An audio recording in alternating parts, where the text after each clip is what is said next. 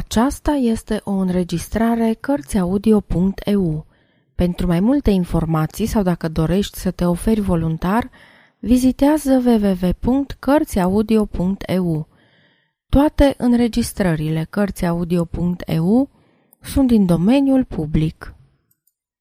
Ion Minulescu De ce ai plecat? De ce ai plecat?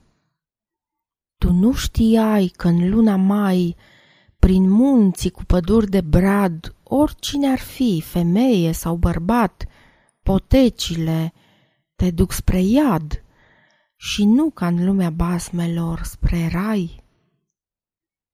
De ce ai plecat cu vântul în părul tău vâlvoi când niciun glas nu te-a chemat?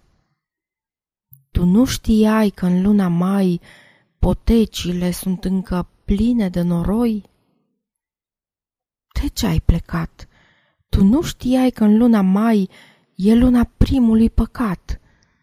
Păcatul care dintr-o glumă te prinde în laț și te sugrumă și apoi te aruncă afară în ploaie, în lada cu gunoaie.